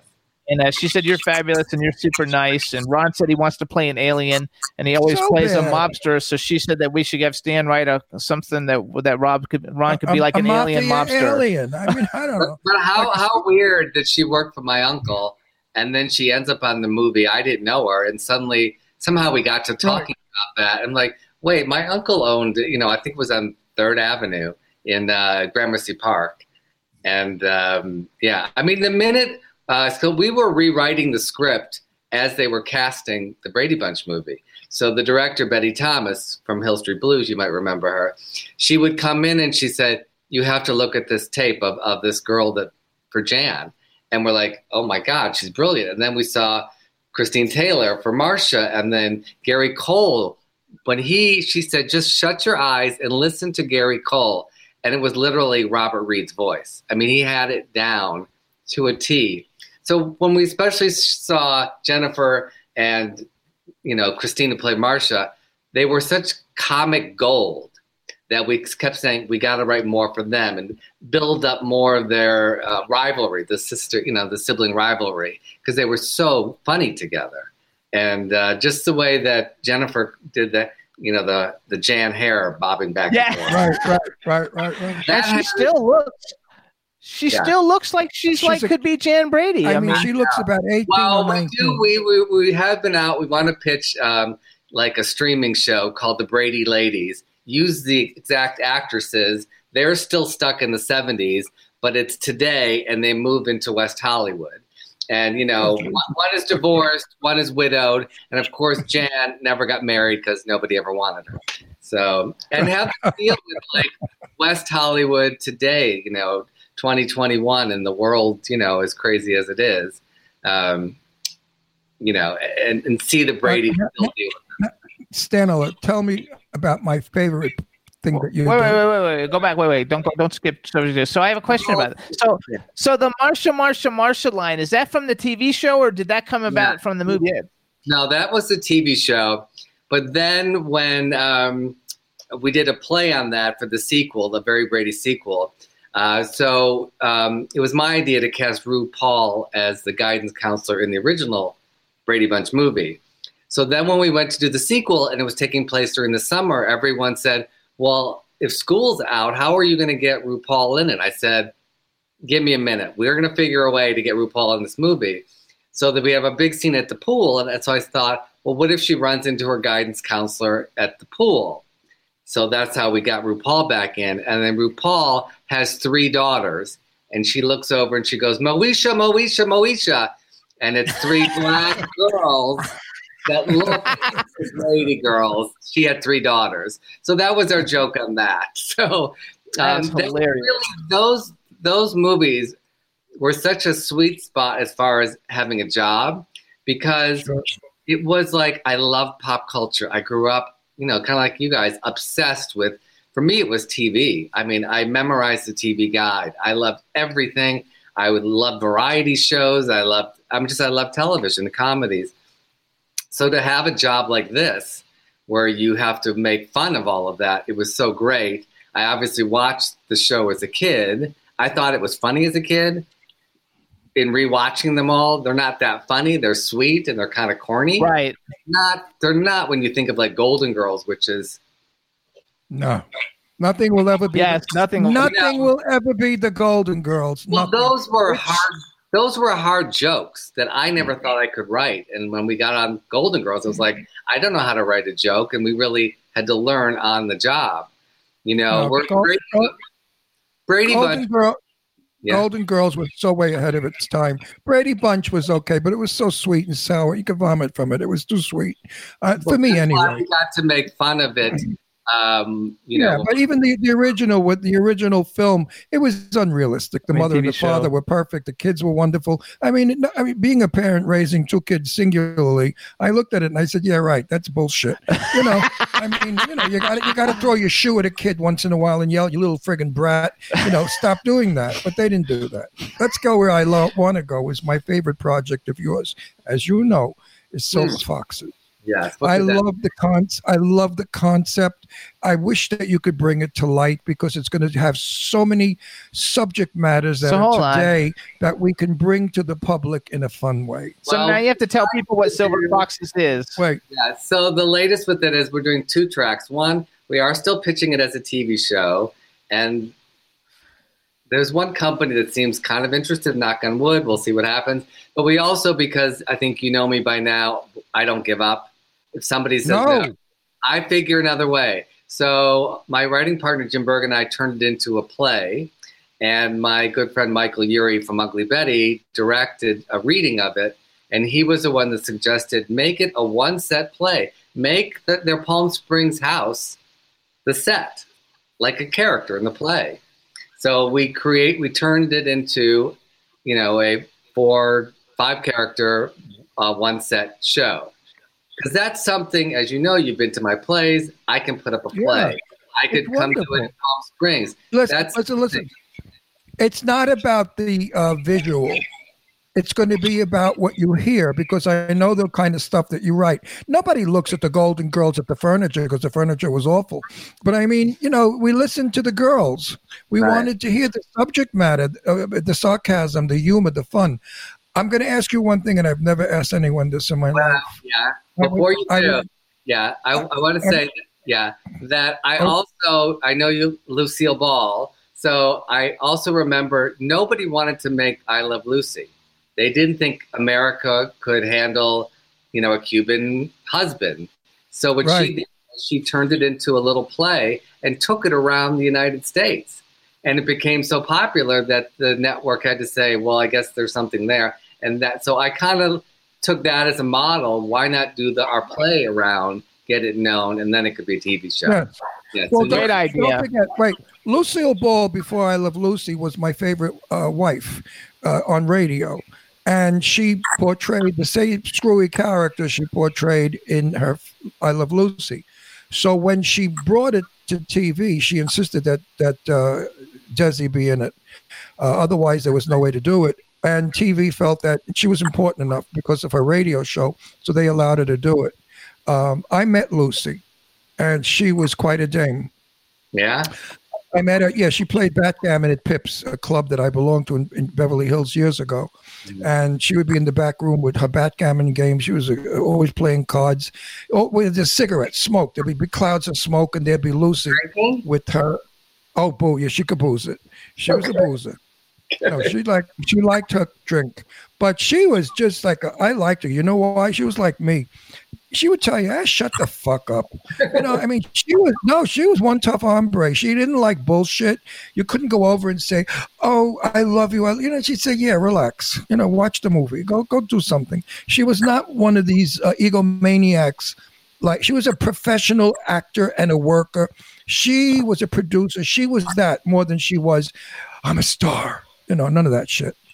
And a real Like- trailblazer when you think of what she did, starting a TV company at that time for a woman and using her power and popularity to also help other people. When you think of like um, Everybody. the mother-in-law, everyone. Steve Arden and Kaye Ballard, like that was Desilu Productions. So she was very supportive of other actors and you know getting theirs. But to have a production company and make other TV shows was not really a thing for uh, an Well, actor at that time. Kaye, Kaye, Kaye Ballard was one of my very best friends because Kaye lived not too far from us here. And Kaye and I would have dinner parties together. She always made lasagna. And I would talk to her about the mother in laws. And Kaye said, out of my whole career, she said, the mother in laws was it for me. She just loved working with Eve and she loved the show and she loved the writing and she loved the way they made her funny and giggle. And she just loved everything about it. Uh, lots of actors I know out of their entire career, they only have one special thing they love the most. Now, question to you: Out of your career, what is the thing that you? What's your baby? The Jimmy Star. Go fuck yourself. Oh, you're so full of you're so full of crap, Stan. You're so full of crap. You're so full of crap. But you know I, I what? knew I could bring it But, out. but wait a minute. But wait a minute. You know how to. You know how to. You're a schnorrer. You know what schnorrer means in Yiddish? Schmoozer, snore, schmoozer. Okay. Yeah, You're a schnorrer. You're a, you know how to snore. Yes, there you Ass- go. A schnorrer, a schnorrer is an ass kisser, but you know A how to snore, snore. something with the shusha chuch. Um, Right. I think different jobs. Like I think writing Schnorrer. wise, Schnorrer is the word. um, writing wise, I think it's the Brady Bunch movies because it, it did. It was it expanded my mind. We could be outside the box, like casting RuPaul. We could uh, appeal to kids. It was it was it hit many things I'd like to do, but also be really funny, but smart funny. Um, Obviously, the opportunity I had with Golden Girls was huge, and a lot of this I'm actually going to get into. Uh, I signed a book deal with Indigo River.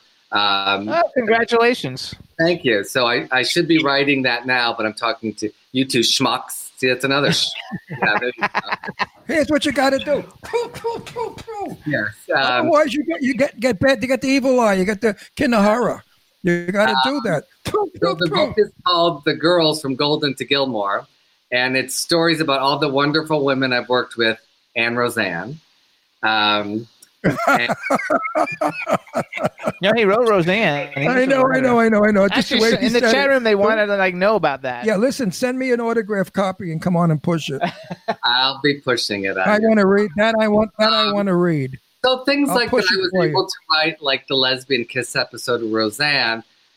Obviously, you know, as a gay man and pushing television to have that on TV was a big deal. Um, being on staff and all that.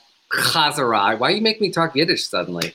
I, I know because, not, because you know what? It's so New York. I know I'm five home- Yiddish words and I've used them all up now. I've got to go. Goodbye. No, it, it's so New York, and I'm so so homesick. I'm Um, feel good. so I haven't really had that experience of like loving the writing and then loving the backstage, the, c- combining the two. I've loved the writing staff, but then the show had problems. So there's always, you know, a give and take. So I, I guess I still want to have that full great TV experience, you know. you but I. Okay, what, what I what I want to reiterate is Why do I love Silver Foxes so much? Why? Because Silver Foxes is going to bring to the world, not just this country, but when it goes in reruns all over the world, Stan Zimmerman and writers' idea of what gay people are, what prejudice is, what homophobia is, what illness is, what old age is. You're going to bring all of the wonderful things that we as humans live and suffer from. And it's time that we do it through humor. Golden Girls did it for straight people, and you, my darling, who I love, you're going to do it for the gay world. That's why I will push that fucking thing like nobody's ever pushed. I will shout it from the rooftops, from the Empire State Building. I will shout, Silver Foxes is the answer. Uh, th- there's no better way than to connect with the world than through humor. Your humor, and I see that in you know your posts, and you talk about being older and your body and what you want to do or not do and build and not build, but you do it with humor and as, and not taking yourself too Oh. seriously. And I think Well, that don't forget. Yeah. I did stand up for 46 years in straight clubs, in drag. In drag. I wish I would in drag. How do you think I learned how to connect with, with 4.5 million people that watch us now? Because if I didn't have that theater, that nightclub experience, I might have 350 diners at the music club, the sup, sup, uh, Musicana Supper Club in Florida. 350 straight people come in to see this this Jane Russell thing, whatever it's going to be, and they're going to judge it. Does he have an Adam's apple? Can you see his beard? Does he show his dick in his gowns? You know what I mean? People do all that crap when you come, and I So went out what perfect. was- were you considered a female impersonator before drag was drag? Do you know what I mean? Yes. That's what that's Darling, I was a Female. They I- call them female illusionists. Yeah, I was a female impersonator before Mary, Mother of God. so I Whoever she actually was. have to talk to you because actually before this, I, I'm working with my writing partner Jim Burke on an idea period piece, but about female impersonators back in the day. Like, what was that like? I knew, I knew, Yeah. I knew the, I knew the very best. The top of the line were my. They were older than I. I was about uh, 19 when I started doing drag. I looked 12, and I did look like Jane Russell. If you see my pictures, that's why my name is Russell. I took it from Jane because I loved her since I saw her with Marilyn in Gentlemen Prefer Blondes when I was 14 years old. My friend Miss Tommy, she would do Marilyn and I would do Jane. And that's how this whole little thing started. Um, Tommy Lee is my he's very famous drag queen. Tommy Lee did Marilyn Monroe. In fact, Tommy James. no, no, no, that's No? a different one. No, no, no. Oh. Tommy Lee was before Jimmy James. Jimmy. Yeah, Tommy Lee was back in the in the way back. I remember when Marilyn died in 1962. We were at Riis Park Beach in New York, the gay beach, and he ran into the water screaming he's going to commit suicide because Marilyn died. You know, drama queen. And when he came out, the black rinse in his hair was all over his face. Now, did, But anyway, did you know? Did you know Kenny Kerr? Uh, He's not real good with names. No. Kenny. Did, he did Boylesque in uh, Las Vegas. It was kind That of came- like That the came, that came that came way after me. Yeah. I I I go all the way back to my dear friend who's dead, who was P- Charles Pierce. Charlie was probably the most fabulous Bette Davis there ever was. Charles Pierce was a genius. He did Katharine Hepburn better than anybody. Charlie Pierce at the drag balls always had the most elaborate gowns, magnificent wigs. He was not an attractive woman or nor a man, but whatever he did, he was just wonderful. Um, He was 19, Stan. We weren't even born yet. yeah, da- Daisy, Daisy D, Daisy D did Gloria Swanson, and did Daisy. you know was- Craig Russell at all? Oh, absolutely, I knew Craig Russell. Craig Russell. Craig, Craig was the first. Craig outrageous. was the first. Yes, outrageous. Craig was the first one to die uh, from uh, uh, if it was AIDS, whatever. But yeah, AIDS. And Craig Russell was she was a demented freak. I mean, I loved her. She was way out. We were walking down Third Avenue. We were passing a vegetable stand, and as she's talking to me, and I'm talking, I'm not, I'm unbothered. You know, she's collecting all the stuff she's stealing. And as we're walking, she's got a celery stick, a banana. I mean, every fucking thing in her hand. And I looked at her. I said, You just stole all of that. She said, Well, what are you going to do? Report me? I said, No. She said, Let's go eat it. I said, Get out of here. Anyway, Craig Russell was outrageous. So when he made the movie Outrageous, he was outrageous. Daisy D, as I said, Gloria Swanson was breathtaking. And of course, Miss Tish. Tish was a fabulous drag queen and also Gypsy. I know Gypsy for 100 years. When I met Gypsy back in 1963, she had on a wig with a French twist. And I'd never seen a wig with a French twist. And there she was from behind. And I walked over, I tapped her on the shoulder. I said, Mary, I love your wig. It's fabulous. You got a French twist. She said, Yeah, it's a French seam. You glue it on the nape and you don't. So that's how I met Gypsy. I was 19, Gypsy was whatever. You know who So Gypsy back, is. back then, was it separated and you had like a day persona and then the night you were female impersonators? Was it kind of like two different worlds? Um, a lot of people lived in drag. I had my, I used During my day? own hair. During Huh? the day, during the day they lived in drag as well. Some, Uh-huh. so, some did. I can't think of one that did. Oh, oh, oh, oh, oh, oh, oh. She she did. She had a ponytail. It was her own hair, and she wore it in a ponytail, slick back. Salome. Her name was, oh, I forgot. She did Salome, the Dance of the Seven Veils, and she was ph- phenomenal. Everybody in my day sang in their own voice. They all danced because they were trained dancers.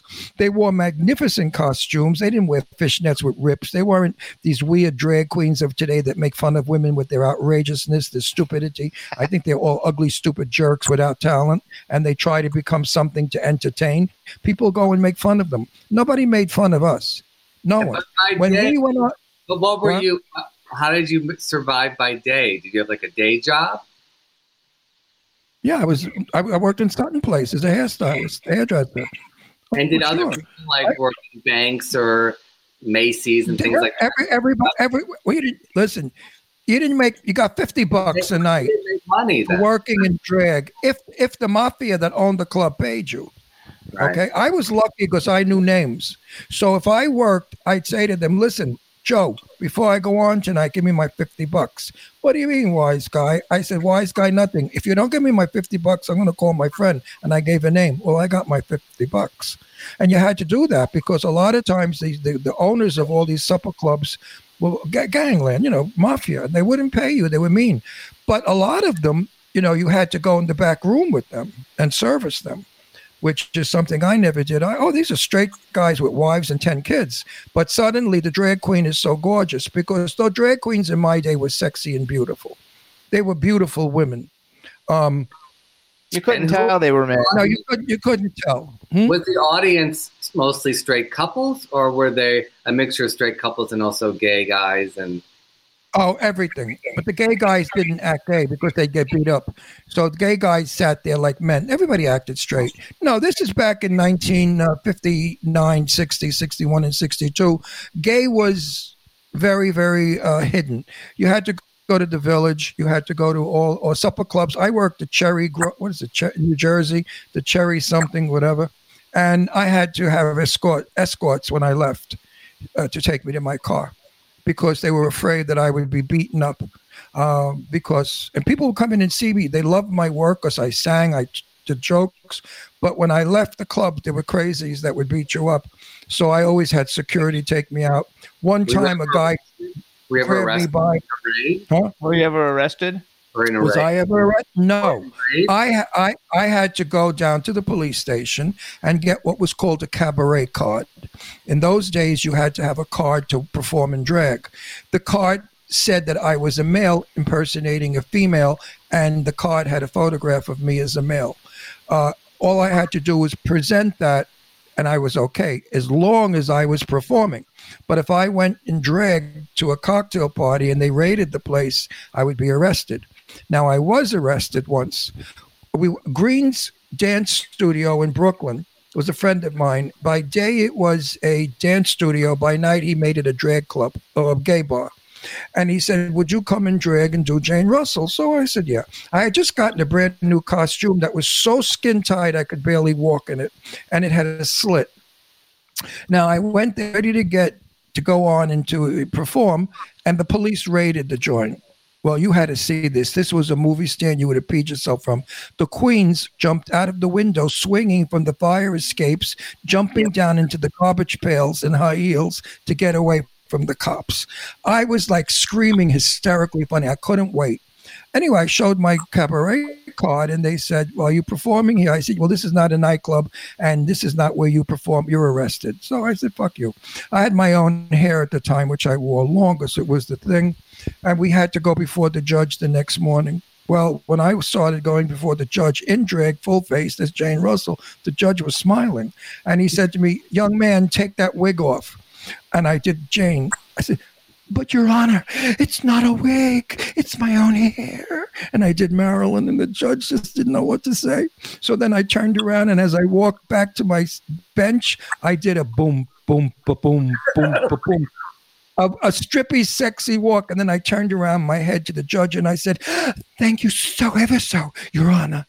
And i sat down. Well the room went crazy starting to laugh. Why are you not writing this as a movie? what? Why are you not writing this Something like that as a movie. Oh why because people won't believe this shit everybody wants gotta do it. That would be no, no. Everybody wants me to write a book. I said, if I wrote a book about all the celebrities I've known, been friends with, the shit that I did, they'd say, this guy's full of crap. He's a liar. None of this happened because my life has been a roller coaster of insanity. I am not afraid of anyone or any place. I go everywhere. You know that. And I hang out with all kinds of people black, I white, have, green, one, I Chinese. have, an- I have another question about that card. So when you went downtown to get the card, you had to go and say, "I dress as a woman to perform." No, it was it was a cabaret card. right. But Uh, I- you You go to had, get? you had to go. You had to go as a male. But you went down to and- City Hall or something like that. No, no, no, no. You, I forgot. I don't even remember where I went. Maybe the police state. I don't. Oh, you- I don't really remember. This is going back. You know, when I was I nineteen. know, but that I'm took a lot of to walk in there and say, "I I entertain No. No. No, everybody. that- Everybody that worked in the clubs had a cabaret card. The clubs wouldn't hire you if you didn't have a cabaret card. Because if you didn't, a cabaret card, I think everybody got, even piano players. I think back then You everybody weren't- had. You weren't, scared to Hmm? go into a police station and say that you did that at that time. No, why would I be afraid? This is what I did. You know, I was afraid of my father. There must have been other entertainers that weren't as out or as um, no, had you know, had moxie like you do. No, not true. Not true. Because back then we were not faggots or, or queers or fudge packers. We were entertainers. We were professional people who impersonated movie stars. We didn't go and drag just to be a pretty girl and act stupid. We studied our craft. I learned how to be Jane Russell, to walk like her, speak like her, have her mannerisms be as tough as she was, as sarcastic. Uh, and, and and Miss Miss Monroe, you know, Marilyn, he was he he could do Marilyn's mouth better than Marilyn when he would quiver. I mean, he was fabulous. Uh, when you went to see a drag show back then, you were fascinated because the girls were beautiful. 82 Club, some of the most beautiful boys, five foot two, thin boys, gorgeous looking, look like women. Men were getting hard ons. I mean, they thought these women are stunning because they had little G strings and pasties. And then this is what I didn't like. 80 Club did this, 82 Club. At the end of a performance, all the showgirls had to take their bras off to show they were men. They didn't Oh, have chests. And I thought that was nauseating looking to see a woman. She looked like a mastectomy, you know, and I didn't think that was very pretty. Uh, they could have done it a it's like different a way. big aha moment, and people go, they were shocked. That's what they why they did. on- when I did, I, minutes. I was the first drag queen to work the Copacabana in New York, uh, to have a drag show at the Copa. And I insisted that my glasses be oversized, the furniture around me be big, the sets to be big to make me look smaller because I'm six foot. In drag, I'm six, two or three. And backstage, when people did come back to say whatever they say, they said, Can we see? Because I wasn't in drag anymore. They said, Can we see Ron Russell? I said, I'm Ron Russell. And they'd say, No, you're not. I said, Yes, I am. Well, she's short and she has boobs. I had a, I have mechanisms that push up my pecs to look like real knockers. We didn't have bags in the water bags in those days. So they tap my chest. They say, "But you don't have breasts." I said, "Well, neither does she. That's me." And then they'd finally get it after a while. And then I knew I was good. I was good at what I did because if they didn't know that this big guy, tough, could turn into that beautiful woman, I'm doing what I'm doing well. And every time I was interviewed, I was on page six. What is it? Seven. Page six. Page six in New York, and they wrote about Ron Russell is a man of a man of man's and a woman of woman. so drag, drag back then was fast. If, if you want to meet for dinner, we'll meet. We'll tell you everything. If you're going to write a book about it. Uh, oh, then there was also my dearest. You have friend- like two minutes. my dearest friend in the world. She was a lesbian drag, but she was so beautiful. She looked like Lena Horne. Um, what what was her name? Oh God, she stressed me. Anyway, she was wonderful. I I, worked with the very best. I Who? did. You did. I- You're always doing that, aren't you, Jimmy? Yes, always. So you guys listen up. First of all, Stan has done all kinds of cool things. You guys, he's had TV series, Sex and Exec, Skirt Chasers. Uh, he's produced movies. Uh, he wrote on Gilmore Girls, all kinds of stuff. Golden Girls. He's a fucking superstar. So you guys got to follow him. His social media is at Zimmerman Stan, Z I M M E R M A N Stan. As more comes on with uh, Silver Foxes, we'll let you guys know. Everybody in the chat room like loves this conversation because it's stuff that Ron hasn't really talked about in a long No, time. but uh, my very dear friend uh, Churchill, Thomas Churchill, see saw pictures of me in drag recently, and he said to me, "Ron, I have got to write something about you being a detective going undercover in drag." Could be fun. I, I said, you know what? Never happened because if you put me in street clothes, I look like a man in street clothes, women's street clothes. You got to put me in a gown with a push up and you know hairdo and all that. It's not going to work. So Stan, when you have something that you're ready to promote too, let me know because everybody in the chat room is like, you got to bring him back. You got to bring him back. So we will We definitely bring Stan. you back. We love you. We think you're great. And uh, I'd love Let's to come go. back. I got a lot of cool stuff happening, and I adore you too. And anybody in the chat room, if anything else, just track me down. I'm I'm very approachable. Don't take that the wrong way, Ron. I know you're going to say something. well, let, let me say something to you. Paid to advertise. Stan, thank you so much. Chat room, thank you so much. We'll see you guys soon. Happy New Year, everybody. And, Bye. and happy Bye. Hanukkah, my darling. Happy Hanukkah. Okay, Bye, everybody. You guys, thanks so much for tuning in, everybody. Love Rebel, him. thank you. Stan Zimmerman was great. Thanks to Jennifer Elise Cox. We had a great show, you guys. Um, chat room, thank you. Rebel, thank you. And we'll see you guys next week. Bye, everybody. Bye, everybody. can turn out to be so wrong. Yeah, we in the mix. Yeah, we in the mix. It's another episode. Here we go. The Jimmy Star Show with Ron Russell. Interviewing the hottest, newest, and truest of today's celebrities. Make sure to subscribe so you can get notified weekly. Jimmy Star, he's the king of cool. Ron Russell, he's a gorgeous dude. Chat room is live, and you would be a fool not to vibe with us at the Jimmy Star Show with Ron Russell. Come watch it live on W4CY Radio. Miss some past episodes? Download on iTunes. The Jimmy Star Show with Ron Russell. It's the Jimmy Star Show with Ron Russell. Soul.